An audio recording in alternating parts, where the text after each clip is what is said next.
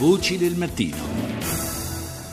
Le 6 e 51 minuti, ultima parte di Voci del Mattino, parentesi di eh, medicina, sanità, perché ci ha colpito nei giorni scorsi eh, un'analisi rilanciata dalla stampa, dalle agenzie su una malattia che credevamo sostanzialmente sconfitta, eh, innocua e inoffensiva, che invece tale evidentemente non è. Parliamo del morbillo e ne parliamo con il professor Alberto Villani, vicepresidente della Società Italiana di Pediatria. Buongiorno professor Villani.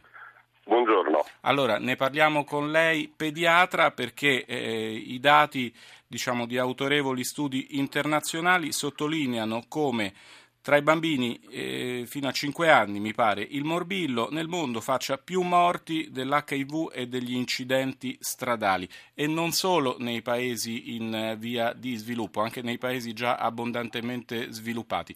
Com'è possibile, professor Villani? Purtroppo questo è un dato che eh, chi si occupa di bambini conosce molto bene, che ci rattrista e ci addolora in modo particolare perché eh, è da anni eh, possibile vaccinare i bambini contro questa malattia evitando tutto, però purtroppo ha fatto molto clama- clamore la morte di un bambino di 18 mesi in Germania con una presa di posizione molto ferma da parte del ministro della salute tedesco che ha parlato di irresponsabilità da parte di chi eh, è contro i vaccini. Eh, allora è bene, è chiaro eh, ed è importante ricordare che il morbillo non è una malattia banale, quindi se è vero che nella grandissima parte dei casi non fa danno, e questo va sottolineato, quindi non dobbiamo fare un'informazione allarmistica, è altrettanto vero purtroppo che in un caso su mille il morbillo dà delle encefalopatie, delle malattie del sistema nervoso centrale molto gravi e fortemente invalidanti per i bambini e che in un caso ogni 10.000 può uccidere.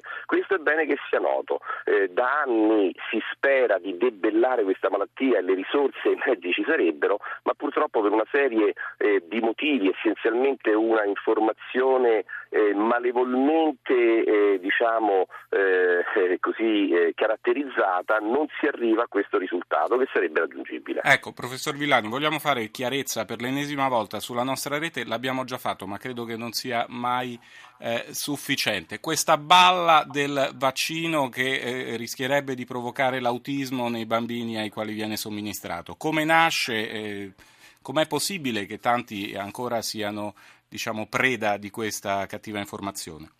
Ma io la ringrazio moltissimo di questa opportunità eh, che viene data di riconfermare il fatto che si tratti di una balla che non ha assolutamente nessuna eh, motivazione, nasce purtroppo da un lavoro scientifico fatto da un medico che poi è stato radiato come medico, che aveva pubblicato dei dati falsi. Quindi eh, non c'è assolutamente nessun nesso, anzi degli studi successivi fatti proprio per smentire quanto affermato in quello studio hanno documentato che non c'è nessun nesso tra morbillo e autismo, ma questo è quello che addolora. Dinanzi a delle chiacchiere, a delle cose senza fondamento, noi abbiamo i morti.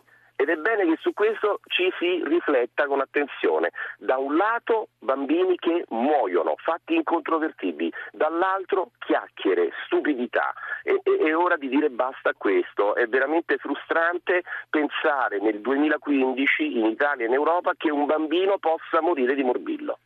Grazie professor Villani, non c'è veramente null'altro da aggiungere. Professor Alberto Villani, vicepresidente della Società Italiana di Pediatria.